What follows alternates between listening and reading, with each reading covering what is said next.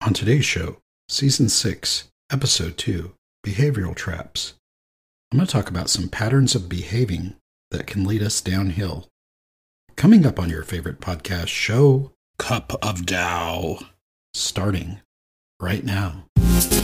You're listening to Cup of Tao with your host, Chris L. McClish. Chris is a man with many roles, many journeys, and one spirit.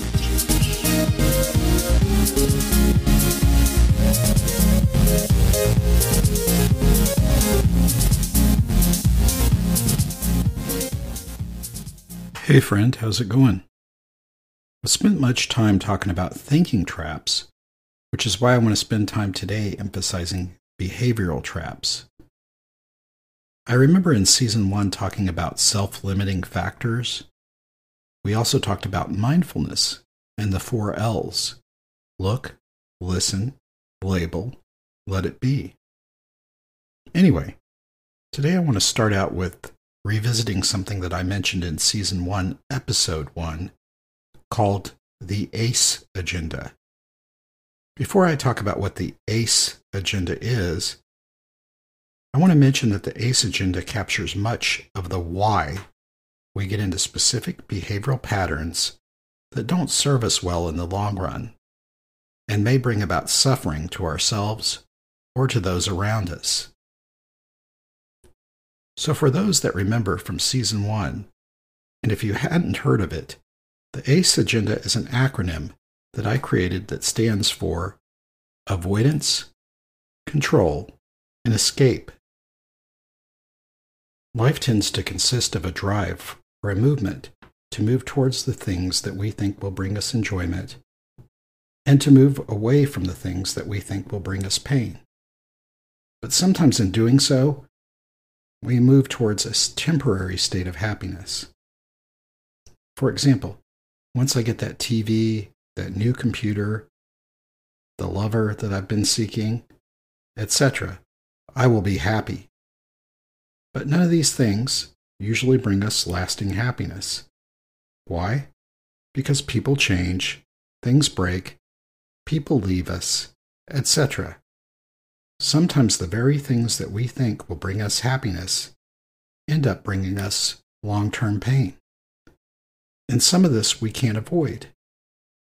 We know that when we get that new puppy, someday it will get old and it'll die, and then we'll be suffering because of that. But on the other side of the coin, we tend to deal with the suffering and with the problems in our lives through this ACE agenda the avoidance, control, and escape agenda. The A part of it. We avoid situations that cause us anxiety, even if they may be helpful or healthy. For example, we may avoid a family function or a social event for fear of having a panic attack or fear of rejection. We may avoid a walk or doing exercise because we're not motivated and so we find an excuse, such as a good show on TV. The C part of the ACE agenda is we control. We often try to control things that are outside of our control, like we might try to talk sense into others. We try to do actions that will bring about an outcome that we want to happen, and then we get upset when our efforts are not sufficient to produce the outcome, or if the opposite outcome happens. Control can even take the form of rage, yelling, aggression, or basically any action that we use to try to change others or to try to change the world around us.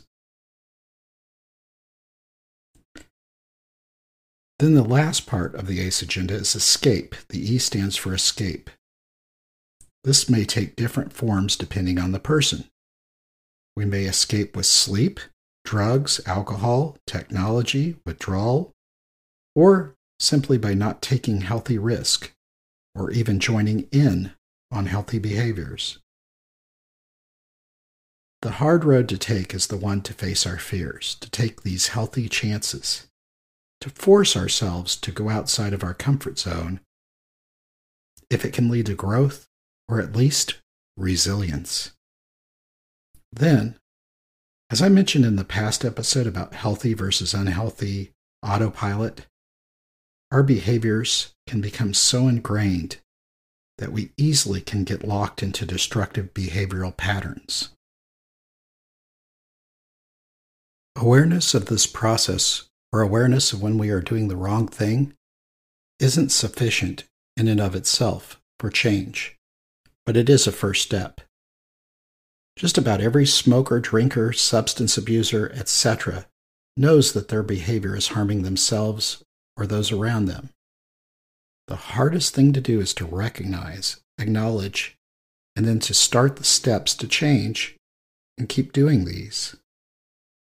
Once we're on the road to change, whenever you feel yourself sliding, be sure that you climb back on a healthy path.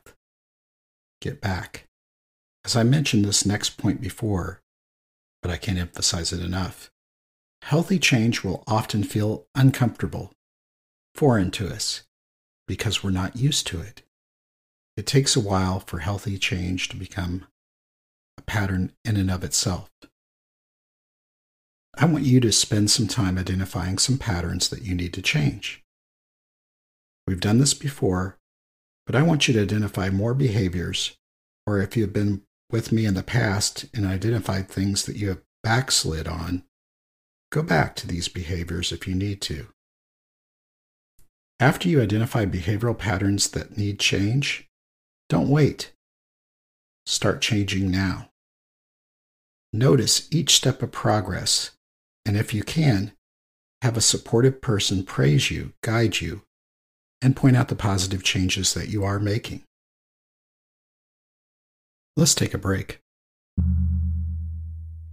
If you would like to connect with me or learn more about me, go to my new website, mcclish.me.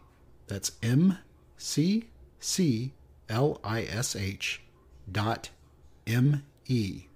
McClish.me. Also, check out my book, Accepting Life on Life's Terms, available in written, digital, and audio formats. Get it where you get great books. If you love the podcast, you'll love the book. Cup of Tao is now on Anchor slash Spotify for podcasters. Still, you can hear it wherever you hear great podcast.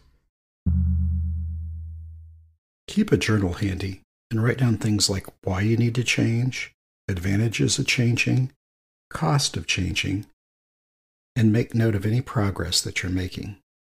You can do this. That's it for today's show. I look forward to seeing you next time.